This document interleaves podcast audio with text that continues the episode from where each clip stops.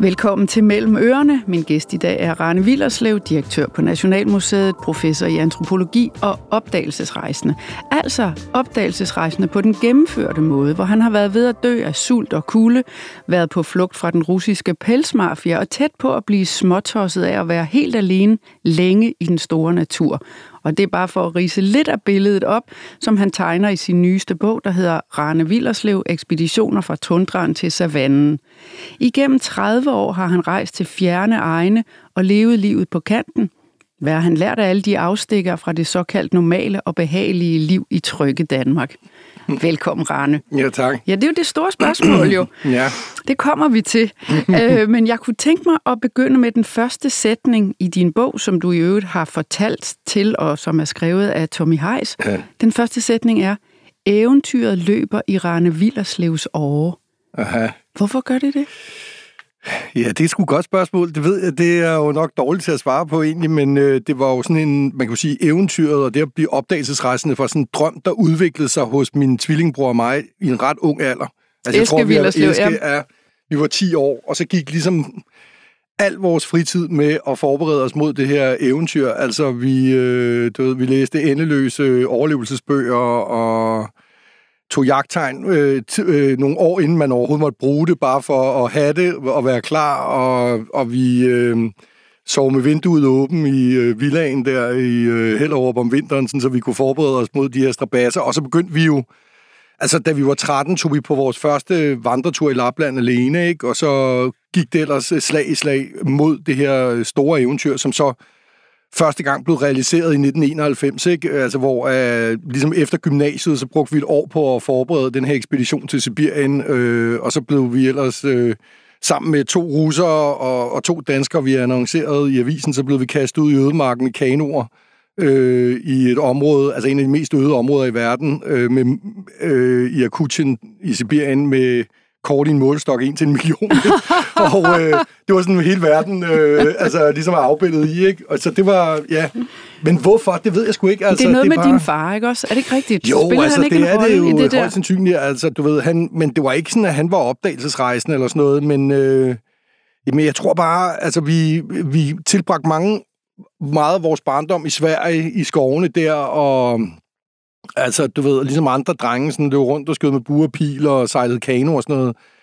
Jeg tror bare, at øh, altså, vi, vi er jo enægget tvillinger, så vi var rigtig meget sammen, ikke? Så vi udviklede bare det der univers, du ved, og så var ligesom det, øh, der blev det drivende, ikke? Altså, Men er det ikke også ja. rigtigt, at, at jeres far jo var faktisk meget gerne også ville skubbe jer i den retning, og det var også jo. ham, der sagde, tag afsted. I jo, er ikke jo. ret gamle, men I tager bare selv til Nordsverige. Ja, ja. afsted med jer. I... Ja, ja, jo, jo. Der var jo, det var ikke så meget curling der. Øh, jo, altså det kan man sige. Altså, vi, altså det gode er, at han jo øh, gav os lov til at udleve de der drømme der, ikke? Og vi, øh, altså, jeg tænker, altså en af de privilegier, vi havde, var, at vi fik lov at lege utrolig længe, altså, og blev faktisk ved. Altså jeg vil sige, at jeg blev ved indtil jeg blev direktør for Nationalmuseet, så, så er det sgu lidt slut med det. Men, øh, men altså det der med hele tiden at kunne få lov at lege med, med idéer og forfølge dem og Altså, det der jo også en, det, det, det, var, det var han sgu god til, altså... Øh, det er ikke fordi, at der var mange andre ting, han var mindre god til, men altså lige den side af det var, var sgu meget godt. Altså, og det tror jeg var ret vigtigt for, fordi jeg tænker, at der er mange, der har sådan nogle drømme, de bliver bare ligesom hakket ned, ikke? Øh, på et tidligt tidspunkt, enten fordi så skal man, hvad ved jeg, så skal man have en uddannelse, eller så skal man et eller andet, ikke? Og så, så ligesom det, og så bliver man gift og får børn og alt det her, ikke? Og det kom sådan alt sammen, det kom sådan lidt senere. Altså, vi fik lov at, at, at leve det der ret længe, ikke? Ja. Og du levede jo i det ret længe. Altså, ja. det er jo 30 års ekspeditioner, ja. man kan læse om i din bog, ja. blandt andet til øh, Afrika og mm-hmm. Sibirien. Mm-hmm. Og det er... Altså, hold da op, jeg er vokset op i et parcelhus yeah. i provinsen, ikke også? Og, øh, og jeg har aldrig været en daredevil på nogen måde, Nej. så for mig har det været virkelig fascinerende yeah. at læse yeah. om. Og derfor så kunne jeg også godt tænke mig sådan, at rammen for vores øh, snak i dag er de oplevelser, du har haft. Hvordan hvad, hvad betyder de for det liv, du lever i dag, og hvad har de ja. egentlig lært dig? Kunne vi gøre det på ja, den måde? Jamen, det kan vi godt.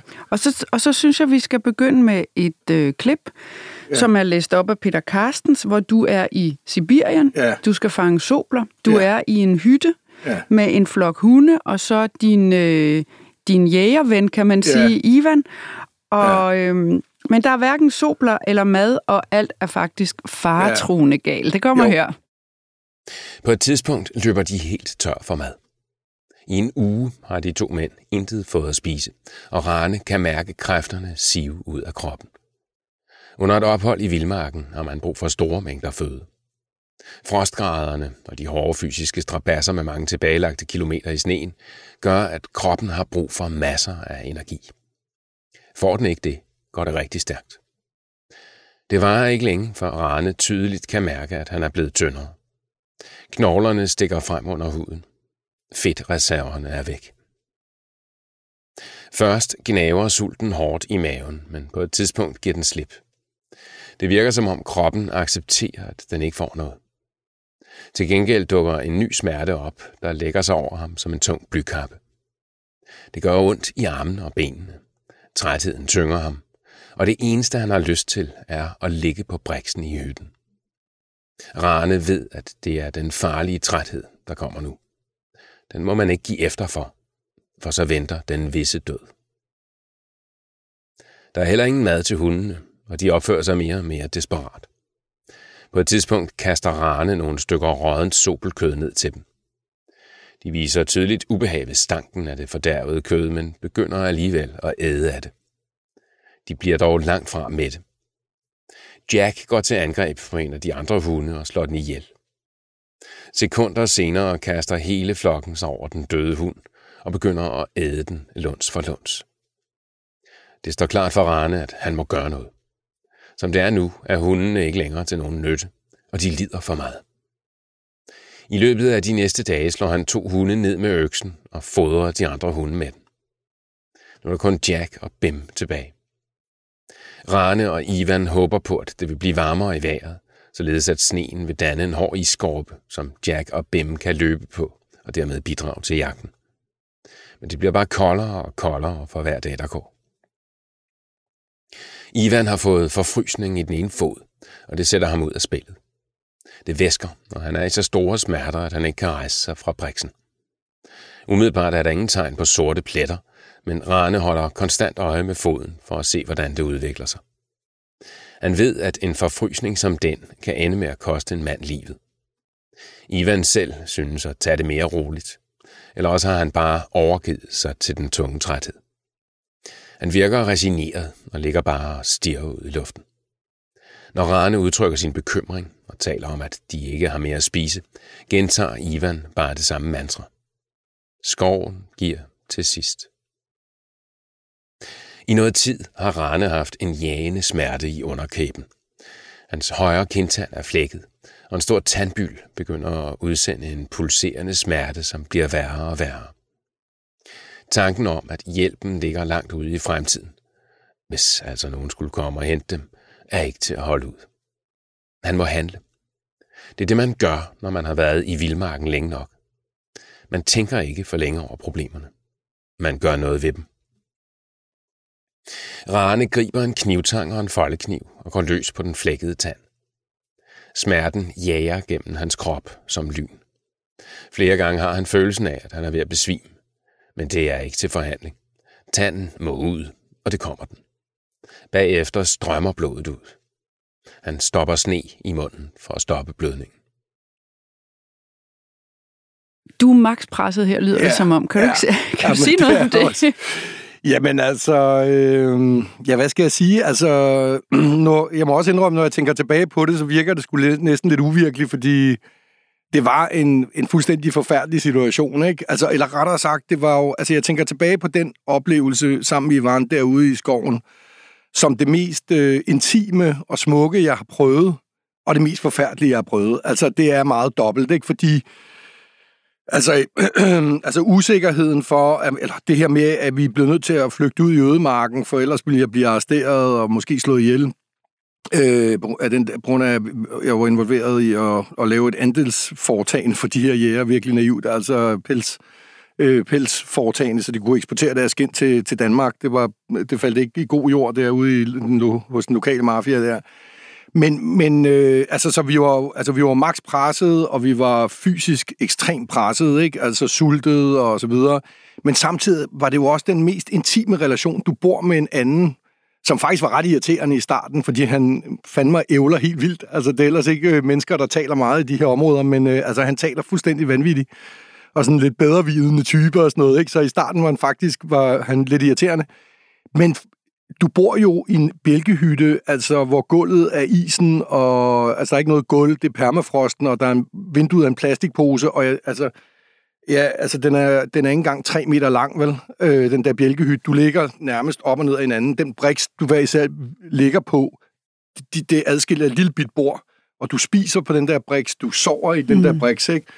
Så du er jo, du er jo, altså man kommer til, ja, det er sgu svært at beskrive, men man kommer ind på livet af hinanden på en måde, som jeg aldrig har prøvet før. Altså, jeg tænker ofte på Ivan som den, jeg, altså ud over min tvillingbror, den jeg har været aller tættest øh, på, ikke? Har du kontakt med ham i dag? Nej, det har jeg ikke. Altså, øh, og det kan man sige, det er jo... Altså, øh, øh, dengang jeg var i de områder, der var der jo ingen... Du kunne ikke engang sende et brev. Altså, øh, i dag tvivler jeg faktisk på, at der også er internet, det må jeg sige, det mm. tvivler jeg på. Men stort set alle, altså har jeg hørt, at dem, jeg kendte dengang, er døde. Altså stort set alle. Altså gennemsnitsalderen for en mand i de her områder er 52 år, ikke?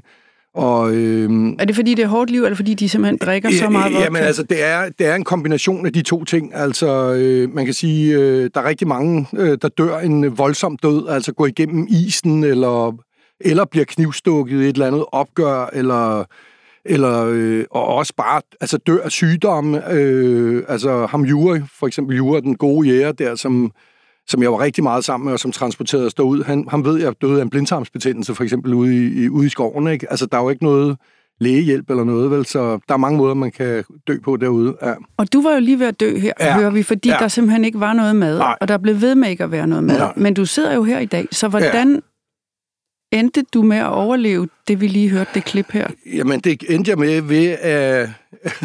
Altså, ham i vand der, han blev ved med, selvom vi lå der fuldstændig udmagret, blev ved med ligesom at insistere på, at skoven giver til sidst. Og det gjorde den altså så. Altså, det lykkedes mig faktisk at skyde en el og, og en kalv. Og så lige pludselig stod vi med øh, ton, øh, tons kød, ikke? Øh, sådan kan man gå fra den ene yderlighed til den anden. Øh, men det, og det er meget interessant, altså det der, øh, fordi Altså, man kan sige, den der åndeverden derude, altså folk spørger mange gange, tror du på ånder? Og det er i virkeligheden et forkert spørgsmål, fordi det er ikke et spørgsmål om tro. Altså tro, det er sådan noget, man, man har i kristendom og islam og sådan noget, hvor man skal føle en eller anden inderlighed, ikke?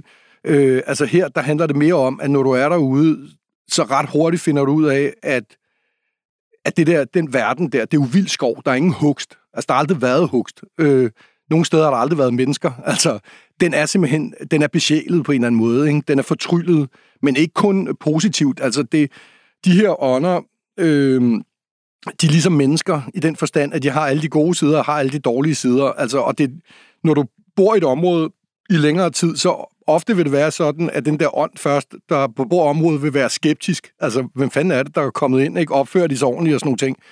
Men øh, ligesom når man bor med andre, ligesom med Ivan der, når du bor over tid, så begynder du sgu at holde af hinanden, uanset om du i udgangspunktet er lidt irriteret, ikke? Og, det, og jeg tror, det er det, der lå i hans øh, tanker om, at skoven giver til sidst, ikke? Altså, den vil ikke lade os dø, fordi vi har boet der for længe. Altså, den er jo lært os at kende nu, ikke? Ja.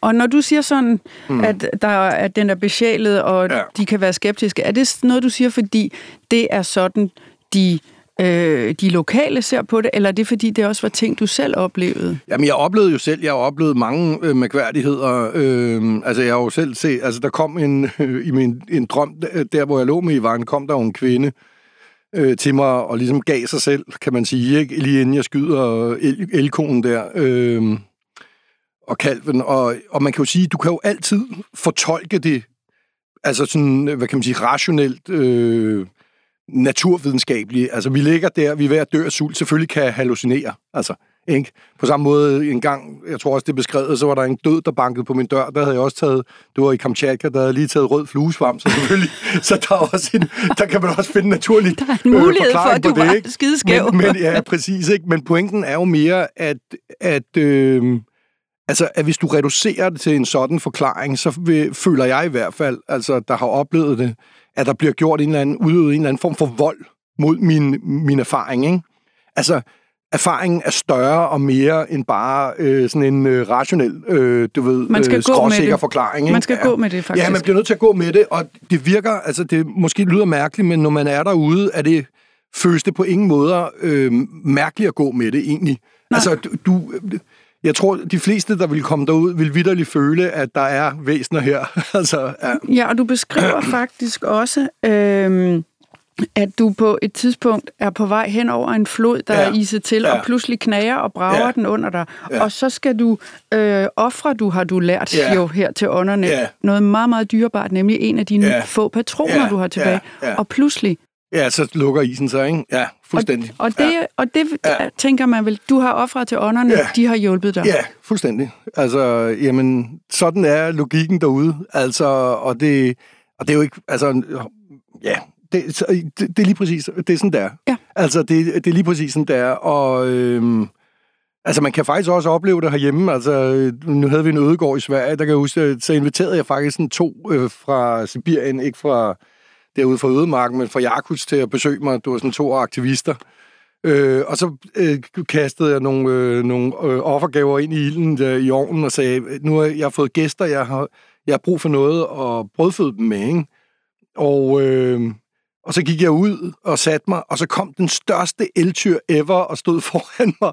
Men jeg måtte ikke, altså du ved, det var ikke jagtsæson for el, men det kunne ånderne jo ikke vide. Og jeg stod og klappede og gjorde ved, øh, og den ville bare ikke gå, vel? Den stod bare der og ventede på at blive skudt. Men jeg, måtte ikke, jeg kunne ligesom ikke skyde den rundt i, så det var ligesom, skal jeg følge ånderne eller jagtloven, ikke? Men det her med at tage det forhold, du har anerkendt findes Ja. mellem mennesker Ja. og ånder, når Ja. man er de steder der. Hvad plads har det så i dit liv i dag? Altså, hvad har Ja. du taget med Ja. øh, fra de oplevelser, du har haft? Jamen, altså, jeg, man kan jo sige sådan, øh, grundlæggende set, så er det jo, altså det, jeg har taget med, det er jo nogle teknikker. Altså, jamen, det er sådan nogle, hvad kan man sige, rituelle teknikker.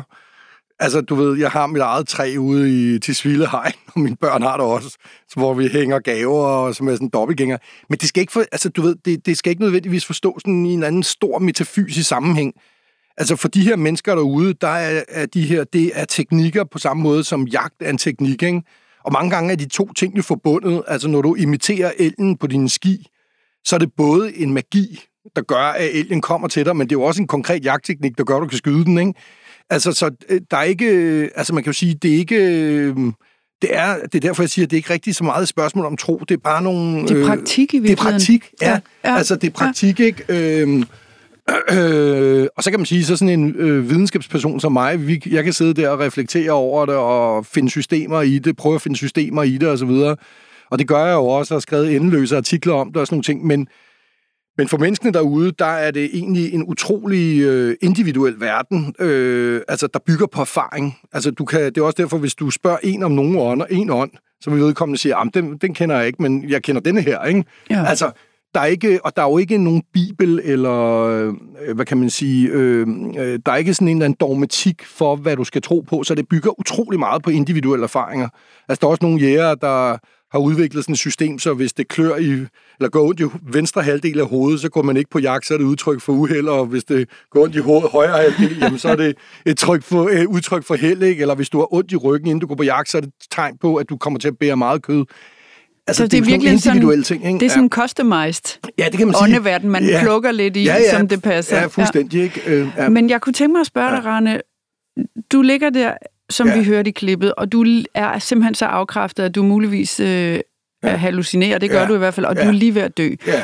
Det der med at have været så tæt på døden, du skriver Ja. endda et afskedsbrev Ja. til din bror Eske Ja, også. ja. Hvad betyder det for dit forhold til døden, at du har faktisk stået på kanten af den? Ja, øh, hvad betyder det? Altså, jeg er lige så bange for at dø som altid, fordi øh, senere hen, så bliver jeg jaget af tre øh, Tukana-krigere, der øh, er rejsen fuldstændig enorm, og jeg løber bare afsted. Så det er ikke, fordi jeg er blevet øh, mindre bange for at dø, altså, men, men man kan sige, jeg vil sige på den måde, det der måske har betydet noget i det hele taget, det er, at jeg er mere åben for forestillinger om et liv efter døden, end, øh, end jeg var tidligere. Og det er jo fordi, at og det er både, altså både den oplevelse, men det er i og for sig også senere, hvor jeg kommer til at leve sammen med Chukchi, som er sådan nogle storstilede rensdyrhyrder, ikke? og hvor hele deres liv går ud på en lang forberedelse mod øh, det at dø. Altså, i det øjeblik, du bliver, sø, øh, øh, bliver født, så bliver der syet øh, kan man sige, din dødstrak begynder at blive syet ikke, i tusindvis af timer, som så skal gøres færdig øh, den dag, du dør, og der er forestillingen, det der i det hele taget, i det hele Sibirien og også i det hele Arktis, altså forestillingen om reinkarnation, så det første, man spørger, øh, når man har født et barn, det er, hvem er kommet tilbage, og så gælder det om at etablere navnet på den døde, der er kommet tilbage. Ikke? Og, og der er jo nogle meget, kan man sige, rørende beskrivelser af børn, der beskriver øh, scener fra deres tidligere liv, og altså meget intense forhold mellem bedsteforældre og et barn fra en helt anden familie, fordi den gamle moren mener, at det er hendes mand, der er kommet tilbage i det barn, og så videre. så jeg vil sige, øh, altså den der meget skråsikre forestilling, vi har her i, i, Vesten, og som jo er et udtryk for moderniteten, og den er 100 år gammel, eller 150 år gammel, ikke? Max, det er den her idé om, at, at døden er et, et endeligt. Mm og, og, og, og kan reduceres til ren biologi, den er jeg forholdsvis skeptisk overfor, fordi grundlæggende set er der jo ikke nogen af os, der ved det. Altså, det er faktisk det største mysterie, mærkværdigt nok, ikke? Men, men sandsynligheden for, at der skulle være noget på den anden side, er vel lige så stor, som det er, øh, at der ikke skulle være, ikke? Altså, Altså, ja, og Heidegger, jeg tænker, det er, den, det er den mere behagelige ja. tanke, at der er at døden er ikke en afslutning, det er en ny begyndelse. Ja, det, det kan man, man da bedre rumme. Ja, ja, det kan man. Ja, altså der, der er alle mulige... Man kan, igen kan man jo rationalisere sig frem til, at hvorfor folk har udviklet de her tanker, men det kunne jo også være, at de var rigtige. Mm. altså, det kunne jo være, at det var sådan, øh, tingene hang sammen, ikke? Altså, Heidegger har jo sådan et citat, at det største øh, under er Altså nu jeg talt om, om tilværelsen her i, i vores virkelighed. På jo, jordelivet. I jord, ja, det jordiske liv. Altså, at der er noget og ikke intet. Og hvis man tænker over det, så er det jo øh, utrolig rigtigt. Altså, man kan sidde der og kigge på sine hænder og være, altså, ligesom være bevidst om sin egen bevidsthed, ikke? Og det er jo faktisk et under. Altså, det er fuldstændig mystificerende. Og hvorfor skulle den forestilling egentlig ikke kunne øh, ekspandere over på den anden side? Altså, det... Mm. Altså, det... Øh, så det har egentlig været en forsonende tanke for dig i dit forhold ja, til, hvor du er bange for altså, at dø? Altså, jeg ved det jo lige så lidt som alle andre, øh, men, men, men man kan jo sige, at den dag, jeg skal dø, øh, altså, så skal jeg jo i hvert fald... Jeg har ikke nogen dødstrakt, men jeg skal begraves med, med hele gearet var jeg ved at sige, ligesom en tjuktisk øh, rensdyrhyrde, så jeg kan leve videre på den anden side. I, og, hvad, og hvad er hele gearet? Ja, men det er gevær og patroner og sovepose og, ja. og slæde og hele ved. Det er ja. en, en ægte ekspeditionsbegravelse. Lige præcis, lige præcis. Ja, ja. Øhm, Rane, jeg kunne også mm. tænke mig at snakke med dig om øh, de sådan mere fysiske fornemmelser, ja. man har, fordi igen må jeg bare sige, jeg, jeg går jo regelmæssigt i bad, så, så jeg har haft mange tanker om, hvor ulækkert det egentlig er at være på ekspedition, fordi du fortæller, ja. Øh, at du og Ivan, ja. Øh, din ven fra, fra før, øh, I øh, er der jo for at fange sobler, og, ja. så, og så står der sådan her i bogen, fortæller du, skinnene ja. hænger på væggen i hytten og spreder efterhånden en kvalmende råden lugt. Men både øh, jeg og Ivan er langt forbi det punkt, hvor den slags generer os. Det der med, ja. at der lugter, I kommer ikke ja. i bad, og du er ja. sammen med både fugle russer og, ja. og halvpelsede dyr og sådan noget. ja.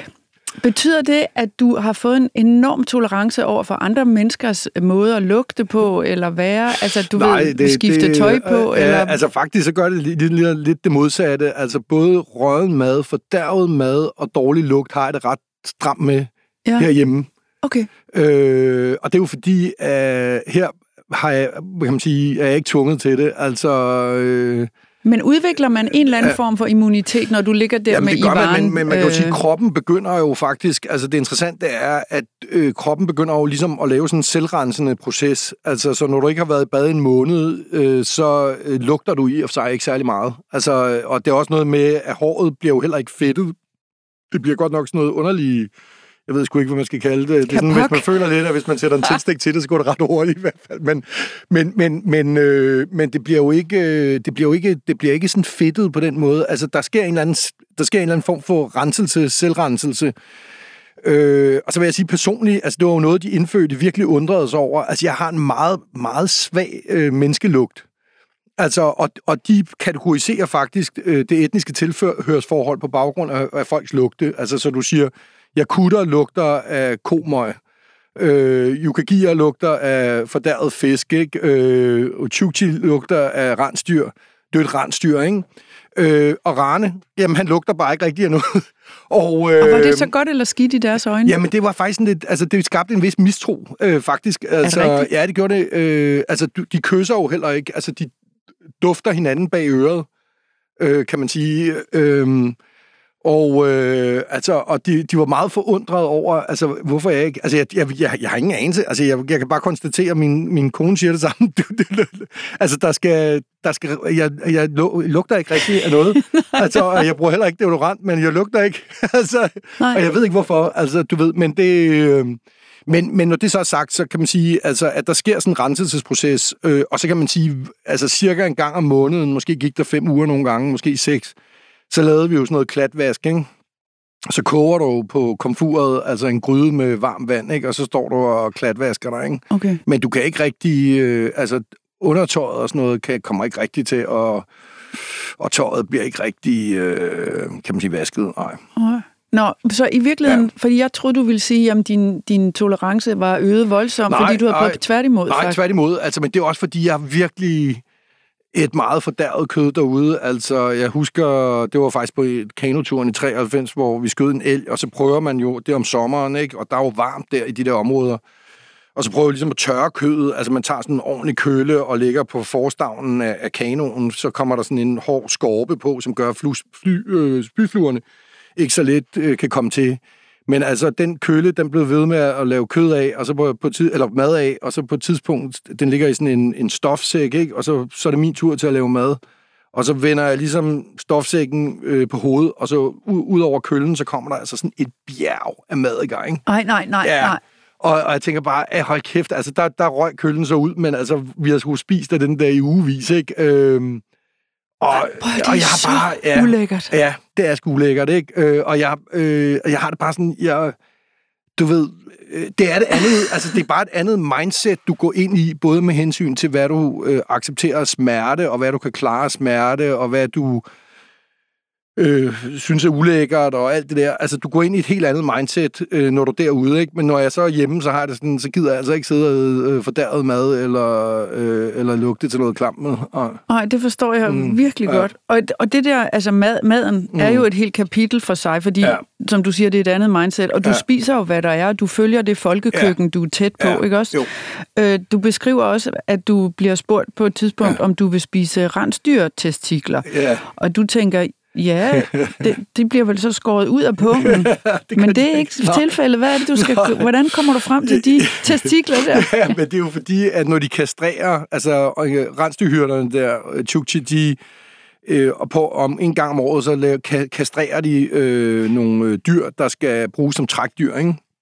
Øh, og normalt så gør, gør jeg sådan noget jo med kniv, men her, der tager du og fanger øh, ringen med lasso, vender den om, og så bider du simpelthen pungen op med dine tænder, hiver testiklerne ud, ikke? Og det sådan står vi og gør, en, øh, en rensdyrhyrde og jeg, og så siger han, vil du have den, vil du, har du lyst til en af testiklerne, de rå jo? Og jeg tror først, det er en joke, så jeg siger, ja, hvis du spiser den ene, så spiser jeg den anden, og så tager han bare Nej, og kører den ind, ja. ikke? Og så tænker jeg, Nå, så må jeg jo også, og så, så spiser jeg den. Og det er jo, man kan jo sige sådan, øh, for de der øh, rensdyrhyrder, der øh, på tundraen, der er der jo ikke meget brændsel, og Derfor er de jo udviklet, altså stort, altså 90 procent eller mere af deres mad, øh, som jo består af rensdyr fuldstændig, det bliver jo spist råt. Altså det er råt, ikke? Det er øh, rå testikler, det er rå hjerne, det er øjnene, det er maven, det er selv, altså selv spyfluelarverne under pelsen bliver, bliver spist, ikke? Altså, ja. ja, vi har brug for alt det protein, uh, vi kan men få. Men faktisk så smager det sgu ret godt, altså lige præcis, altså så længe øh, kødet er frisk, vil jeg sige, altså så, så har jeg ikke noget problem med at, at spise øh, alle de her ting. Ikke? Øh, og i virkeligheden så øh, indvolder os noget, som vi ikke vil røre ved herhjemme. Det var vi jo glade for tidligere. Og det er jo den, altså, af den grund, at når man, har, når man kun lever af kød, det gør man jo deroppe, ikke? Så, så variationen betyder sgu meget. Altså, du spiser kogt rensdyrkød 24 timer i døgnet, ikke? Og så når der kommer noget lever, rå lever, eller nogle øjne, eller noget hjerne, eller mav, så er det jo, yeah, så får man noget andet, ikke? Ja. Øhm, og det smager faktisk meget godt. Altså, det er mere noget, de, de spiser også nogle selvdøde dyr, det er sgu ikke så lækkert, altså fordi du ved, hvor buen ikke er blevet åbnet i, i noget tid, ikke? Så, så kommer der sådan en røden, så kommer ja. der sådan en røden øh, stank til kødet, kan man sige, men det spiser de sgu også. Altså, øh, Ja, men mm. det vil sige, når du er herhjemme, er du selvfølgelig i et andet mindset, så der ja. Foretrækker du veltillavet mad, ja, det ligesom... sige. øh, Altså, ja, ja, ja. alle fuldstændig. Ja, ja, ja, ja. Okay, men øhm, det, så kunne jeg tænke at, at snakke lidt med dig om frygt, fordi du beskriver jo også, hvordan du ligger i et telt med en bjørn snusende rundt om Ja. teltduen. Ikke? Også, du har ligget på en kobraslange, ja. Ja. som du gudskelov har ligget ihjel. Du har, du har været øh, i russisk fængsel anklaget for krybskytteri, og som sagt, mafiaen var efter dig deroppe Ja. også, øh, i dit, fordi du Ja. så gerne ville lave altså andelstanken, have den udbredt, ja. Ja. så de der pelsjæger kunne tjene deres egen penge. Altså Ja. mange slags farlige situationer, men du siger på et tidspunkt, frygten er en detektor, den er din ven. Ja, ja. Prøv, prøv, at forklare det. Ja, øh, altså jeg er ikke særlig modig anlagt. Det har sgu aldrig været. Øh, altså det var noget af det, min far prøvede at gøre båd på med at kylde os i, is, øh, hvad hedder det, i, i huller i isen og sådan noget. Altså jeg, det, det, jeg er egentlig, øh, sådan som jeg husker mig selv i hvert fald som barn, var jeg egentlig sådan lidt, lidt for skræmt øh, knægt, ikke? Øh, men, men der, jeg tænker, ja, jeg har tænkt over, altså problemet er lidt, at jeg kan ikke lade være Altså, du ved, jeg kan ikke lade være med at sætte et eller andet i gang. Og så bliver jeg helt bange for konsekvenserne af det, jeg har sat i gang. Men så er det ligesom for sent. Og så må jeg ligesom, så må jeg så navigere i det, ikke? Øhm, øh, og, øh, og der kan man sige, altså, der, altså, jeg er ikke den type, der er ligesom ellers sådan... Altså, du ved, øh, da jeg var dreng, der er altid nogle drenge, du ved, der vil kravle op i det højeste træ, hvor øh, det er farligt og sådan noget. Den type var jeg slet ikke, altså overhovedet. Altså, øh, jamen, jeg ved sgu ikke, altså, frygt er jo, altså frygt er jo væsentlig i den forstand, at det er en detektor, der gør, at du, altså, du, du tænker dig om, inden du gør noget. Ikke? Problemet er, som sagt, at når jeg nogle gange har sat gang i et eller andet, eller været i et område, som bare er ekstremt ustabilt, som for eksempel det der nordøstlige Uganda, ikke? Så, kan du, så kan du blive del af nogle kædereaktioner, hvor du ikke selv kan styre det. Mm. Men så bliver frygten også vigtig, ikke? Fordi... Øh, altså, øh, Men ja. bliver den en ledetråd? Eller hvad, hvorfor Ja, bliver den vigtig? Altså, den er, det er mere det der med, at den, altså, den holder dig tilbage fra at, at gøre noget, der er ugennemtænkt. Du kan godt ende i situationer, hvor at du står øh, altså, i, en, en meget, i en meget øh, livsfarlig situation, ikke? Øh, og hvor du bliver nødt til at handle med det samme. Øh, men, men, men generelt, så kan man sige, det der med, altså for eksempel efter, efter vi havde ligget i det der telt, hvor de der bjørne var kommet, og vi ikke havde noget gevær, så jeg har aldrig gået rundt i Sibirien uden en riffel på mig. Og det redder os, da jeg ligger med min kæreste, daværende kæreste på en flodbred, og der kommer en bjørn. Ikke? Altså, hvis, altså, havde jeg ikke haft den oplevelse, så, så, havde jeg, øh, så havde jeg måske taget afsted uden gevær. Ikke? Altså, det, øh, det, på den måde, så kan man sige, at Ja, øh, øh, af, af, øh, hvad kan man sige, sådan, frygten skaber omtanke, og du, den, kræver, den afkræver også, at du lærer af de erfaringer, du gør der undervejs, ikke? Og, så, og det holder dig nok i live. Ja. Ja. Bliver man mindre bange? Altså de, igennem dine 30 år, Ja.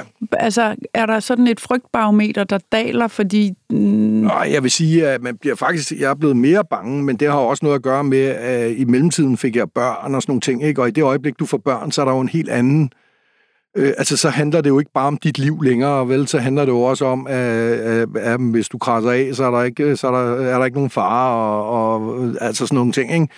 Så, så man kan sige, generelt synes jeg faktisk, at jeg er blevet mere, øh, altså, man kan sige, øh, mindre dumdristig med årene, end, mm. øh, end, altså, end før jeg fik børn, for eksempel, ikke? Ja. og nu sidder du på et helt ufarligt kontor inde på Jamen, Nationalmuseet. det er sgu livsfarligt, det kan jeg godt fortælle dig, altså. Nå, hvordan det? Jamen, det er bare livsfarligt på en anden måde. Jamen, fordi at kulturpolitik, øh, bare for at komme med noget, altså, øh, det, kom, det fylder jo mere og mere. Øh, det, det er der mange politikere, der ikke har opdaget. De tror, at kultur ikke er vigtig, men øh, det fylder jo mere og mere, fordi identitetspolitik fylder mere og mere. Ikke? Så det vil sige, at de beslutninger, du øh, tager, øh, selvom jeg forsøger at gøre dem på et oplyst og fagligt grundlag, altså, de vil jo altid skabe en eller anden form for politisk reaktion. Ikke? Altså bare tag eksemplet med ordet Eskimo, som vi øh, som, som øh, kørte i sommer. Ikke? Altså, øh, så man kan sige, altså, der er jo masser af faldgrupper og skjulte fælder og øh, uforudsete hændelser osv. på Nationalmuseet, helt klart. Så der er stadigvæk Ja. noget spænding i Ja, dit ja, liv. der er masser af spænding. Ja. jeg kunne tænke mig lige at, at, at dykke ned i en episode, du også beskriver i bogen. Ja. Det her med, en ting er, at du møder fremmede folkeslag, ja. men du mødte jo i høj grad også dig selv. Ja. Du var 21, ja. øh, og du var taget til det sydvestlige Sibirien. Du er en del ja. forskellige steder ja. i Sibirien, ja. og der er du i en hytte, ja. helt alene. Ja. Det er mørkt, det er koldt, dit ur er gået i stykker, ja. du har ingen radio, Nej. du har kun en bog, og så har du begrænset brændsel, så der er heller ikke så meget lys Nej. at læse ved. Og der sidder du så i fem uger, ja. tutsøl. Ja, ja. Det var en udfordring. Ja. Hvad, hvad, var, hvad, hvad skete der egentlig med dig der? Ja, øh, jamen der er bare en kæmpe forskel på at være fuldstændig alene uden en hund eller nogen jagtkammerat eller noget, og så, øh, altså, og så have en eller anden, du kan tale med. Ikke? Og her, der var jeg fuldstændig, jeg havde ingen hund, jeg havde ingenting. Og det er jo det, man sidder og følger i sådan nogle udsendelser alene i, i Vildmarken, ikke? fordi øh, der sker jo noget med mennesker øh, i den der situation. Og, øh, og for mig, der var det jo det var en kæmpe udfordring, fordi øh, at jeg fandt ud af, hvor afhængig jeg egentlig er af at være i øh, kontakt med andre. Ikke? Øh, så jeg begyndte at tale med træerne, altså, øh, og øh, altså man kan sige, havde der ikke været nogen træer, så havde det været stenene. Øh, men, men, men det her behov for, altså jeg følte sådan et enormt behov for ligesom at kunne øh, ja, øh, socialisere med noget øh, omkring mig. Ikke? Øh, og så det, der var så syret og, og lidt uhyggeligt også, det var egentlig, at, øh, at det var som om, jeg levede om natten i den forstand, at underbevidstheden åbnede sig, og det væltede ind med minder, også minder, som jeg slet ikke, øh, altså øh, kan man sige, også perifære minder, som jeg slet ikke normalt har kunne huske og som ikke er en del af min officielle fortælling. Øh, altså fra din barndom? Eller ja, hvad? fra barndom og fra ja, alle mulige, men det kunne, altså det, det, nogle af dem var redselslagende, men andre øh, kunne også bare være nogle helt, øh, hvad kan man sige, umiddelbart ubetydelige med, at du ved, min mor åbner døren til mit værelse og kalder på mig eller et eller andet, ikke? Men, men den der kontrast mellem, at, at dagen, altså hvor jeg var aktiv, var enormt monoton bestod i at hugge noget brænde, gå mellem to hylder, lægge nogle fælder, der skete ikke en skid. og så natten, hvor at hele livet ligesom eksploderede i de der fuldstændig ukontrollerede, øh, øh, kan man sige, billeder øh, fra min, øh, fra min øh, fortid og barndom og, og så videre, var, sådan et, var meget voldsom, altså, og, og så det der med, at jeg kunne ikke orientere mig tidsmæssigt andet end efter, når der blev mørkt, så var der mørkt. Jeg vidste i og for sig ikke, hvad klokken var. Øh, jeg kunne ikke have, have brændsel kørende, øh, øh, for der var ikke petroleum nok i petroleumslampen. Så jeg måtte ligesom bare, så måtte jeg bare stoppe, og så ligesom lægge mig, ikke? Øh, og så, øh, så var foråret begyndt så småt at, at pible frem, så, så der var, jeg var også redselslagende for, at der kunne komme bjørne. Altså, du ved, som vågner fra deres hi der, ikke? Så jeg bandt jo den der døren til den der lille bjælkehytte til, øh, så når jeg skulle øh, pisse om øh, natten, så blev jeg nødt til at gøre det i hjørne i hytten. Men det var jo også bare, øh, hvad kan man sige, jordgulv og sådan noget. Men da ham der pelsjæren kommer for at hente mig efter de her fem uger og finder ud af, at jeg ikke fanget en skid, og han starter med at være ind i mit, øh, mit lokum der i hjørnet af, af huset, så bliver han mega utilfreds, ikke? Men det var bare en, det var virkelig en, en mærkværdig øh, og lidt øh, ja, kan man sige, sådan en skræmmende oplevelse. Altså, det må jeg sgu nok sige, det var det faktisk. Altså, ja. Og det skræmmende i det, hvad var det? Jamen, det var, øh, det var det der med, at livet foregik om natten i drømmene, mens at dagen i og for sig var ligesom søvnen, øh, som den er hos os normalt. Altså, hvis vi ikke ligesom det ikke vælter ind med os med, øh, på os med drømme og, og minder, ikke? Så, så ligesom om det, altså, det betydningsfulde blev vendt på hovedet. Det betydningsfulde foregik om natten det var meget mærkeligt, altså underligt. Ja. Hvad, to, hvad, kom, hvad tog du med dig ud af de fem uger? Øh, så hvad lærte du øh, af det? Jamen, jeg lærte, at jeg ikke skal bo alene. okay, for der, altså, var, der var ikke noget terapeutisk eller rensende? Jo, jo, eller altså det, det var der eller... jo i den forstand. Jeg er sikker på, at, øh, at der er blevet renset noget ud. Ikke? Øh, altså, den følger jeg det da også, men, men det er ikke en... Altså, og det, ja, på, ja, det gjorde der, men, men det er ikke en tilstand, der er behagelig for mig. Mm. Altså, og det, det er jo også det, som Altså selv pelsjæren derude, altså 98 procent, de går to og to minimum, ikke? Nogle gange tre og fire og sådan noget. Det er kun de aller mærkværdigste, altså dem, der har et eller andet baggage, som ingen kan dele med, som lever alene, ikke? Og det er jo dels på grund af sikkerhed, fordi hvis der sker noget, og du er alene, så er du færdig, ikke? Men, men det er også fordi, at mennesket er ikke skabt til, til ensomhed på den måde. Altså, mennesket er skabt til at være sammen med andre mennesker, ikke? Øh, så det, hvis det er en eller anden Afghanistan-veteran eller sådan noget, der, der ikke kan med nogen, så, kan, så det er dem, der lever alene, ikke? Ja. Men ja. tænkte du sådan om det, at de ting, du øh, genoplevede, som var ja. ubehagelige ja. fra dit, uh, tid, din barndom ja. eller din opvækst, ja. øhm, at det var noget, der aldrig ville være kommet op til overfladen, hvis du ikke havde været ja, alene? det tror, jeg, det tror jeg bestemt. Altså, jeg tror helt klart, at der var dele af min underbevidsthed, øh, som, øh, som aldrig havde set dagens lys, havde jeg ikke været der alene. Men det var sgu hårdt, altså. Det var virkelig, øh, det var virkelig hårdt, ikke? Men kan man spørge, må jeg spørge ja, til, ja. hvad det var? Jamen, jeg har sgu også svært ved selv at huske det, altså, hvis jeg skal være helt ærlig. Øh, jeg håber, det står i nogle af mine dagbøger. Øh, øh, der, ja, altså, jeg har svært ved selv at huske det, men det var sådan nogle... Øh, jeg kan huske, jeg læste lidt i dagbogen, hvor der stod, hvorfor er du så ulykkelig? altså, ikke? Øh, hvorfor er du, hvorfor, hvorfor er du så ulykkelig, Rane? Og sådan nogle ting. Altså, du ved, altså virkelig dystre, øh, dystre tanker. Øh, ja, Altså, jeg kan, ikke, jeg kan sgu ikke, jeg kan simpelthen ikke, altså jeg kan ikke længere huske præcis, hvad det er for nogle øh, scener, der kommer op. Det må jeg sgu ærligt indrømme, det kan jeg ikke lige fra the top of my head, men, men jeg kan bare huske, at det var, det var, det var, altså, det var måske også mere stemninger. Altså, det var ikke sådan noget med, altså, så øh, øh, drømmer jeg, jeg fik tæv eller et eller andet, eller sådan noget i den dur. Det var mere, øh, det var måske stemninger, sindstilstande, ikke, som popper op. Altså øh, smertefulde, øh, triste nogle gange. Ja. Altså, og, og, og mere ofte end ikke. ikke? Altså, ja, øh, men det mærkelige var, at, at den der sindstilstand var... Altså normalt så er det jo noget, vi har her og nu, vi mærker i øjeblikket. Her, der var jeg transporteret tilbage i tid. Mm. Altså, jeg var simpelthen transporteret tilbage i tid og oplevede sindstilstanden, som var den fuldstændig virkelig fysisk, ikke? Øh, ja. Så det var, det var ret mærkværdigt. Ja. Ja. Jeg håber, der kommer noget godt ud af det. Det, det ved jeg ikke, men øh, i hvert fald blev der dykket godt og grundigt ned i underbevidstheden. Ja. Og det der med at være så meget i på kanten af det, som vi andre vil kalde det normale liv, ja. ikke også? Og hele ja. tiden ude og kysse, ja. kysse nogle nye ja. grænser og ja. udfordre dig selv ja. med kulde, med mørke, med ensomhed, med ja. mærkelig mad, med ja. hvad det nu måtte være. Ja. Øhm, det her så skift til det liv, du har nu. Jeg kunne ja. tænke mig at snakke om, fordi der står jo faktisk i slutningen af din ja. bog, øh, at i 2015 var du ja. på din sidste ekspedition, ja. for det liv har også en pris. Ja. Og, og du siger faktisk på et tidspunkt, problemet er, at eventyret ikke levner plads til dagligliv, forpligtelser og faste ja. forhold. Det er en høj pris at betale, måske også for høj. Ja. Hvornår Indså du det, eller tænkte ja. du den tanke? Ja, men det, altså jeg begyndte jo, altså egentlig allerede der i hytten alene, der tilbage i 92, der vi lige talte om, hvor jeg var alene, helt alene, der indså jeg, at der var en pris at betale. Altså, øh, det havde jeg ikke ligesom øh, indset før.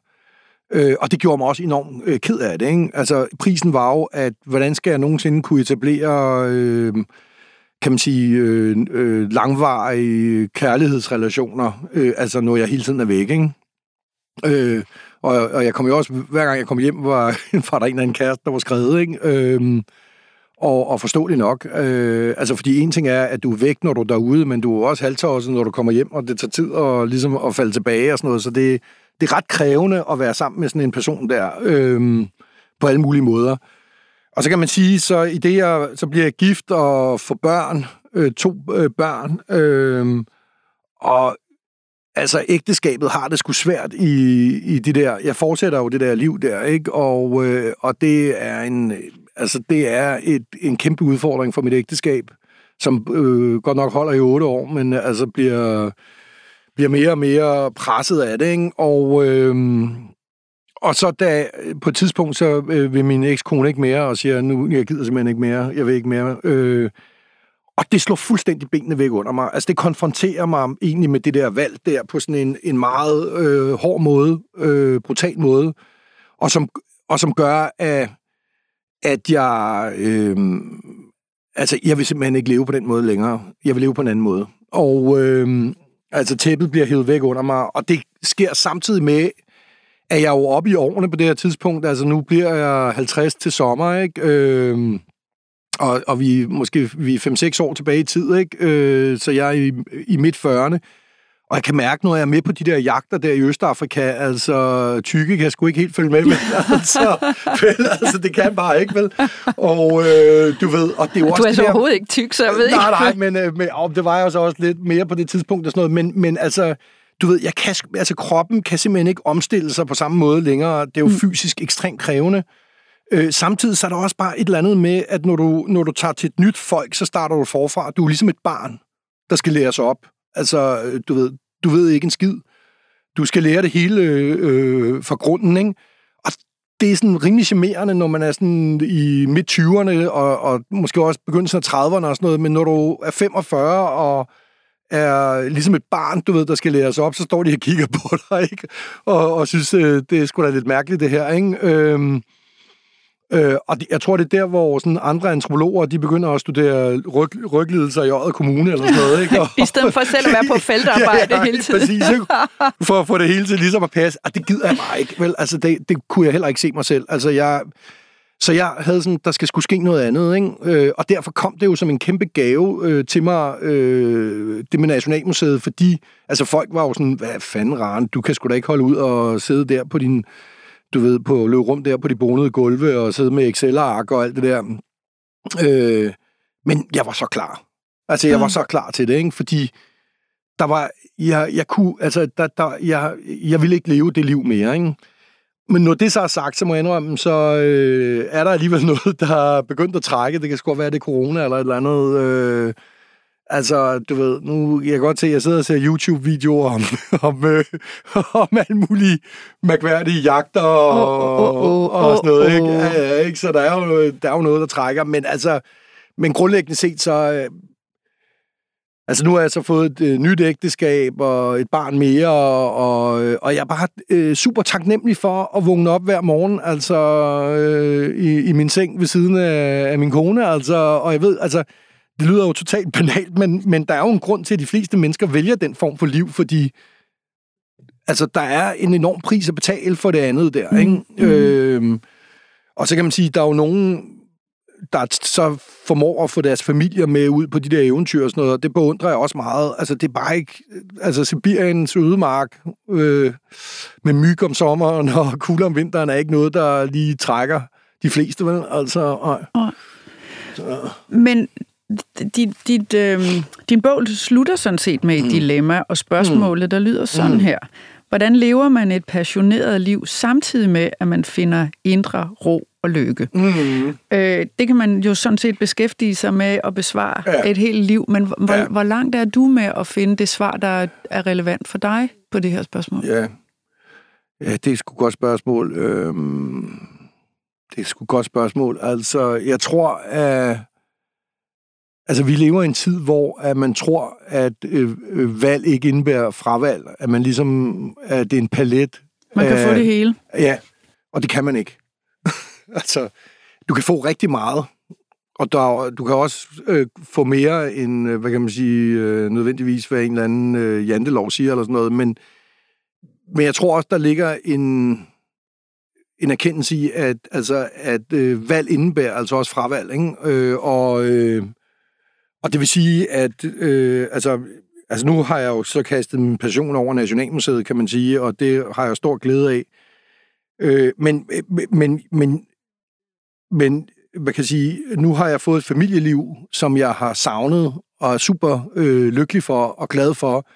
Og så er jeg godt klar over, at den pris, jeg så betaler, er, at jeg kan ikke komme ud og skyde øh, bjørne, vel? Altså, øh, i hvert fald ikke hele tiden. Og, og den, det, det, den trade-off er jeg sgu egentlig ret godt tilfreds med, sådan mm. Grundlæggende set. Øh, Ja.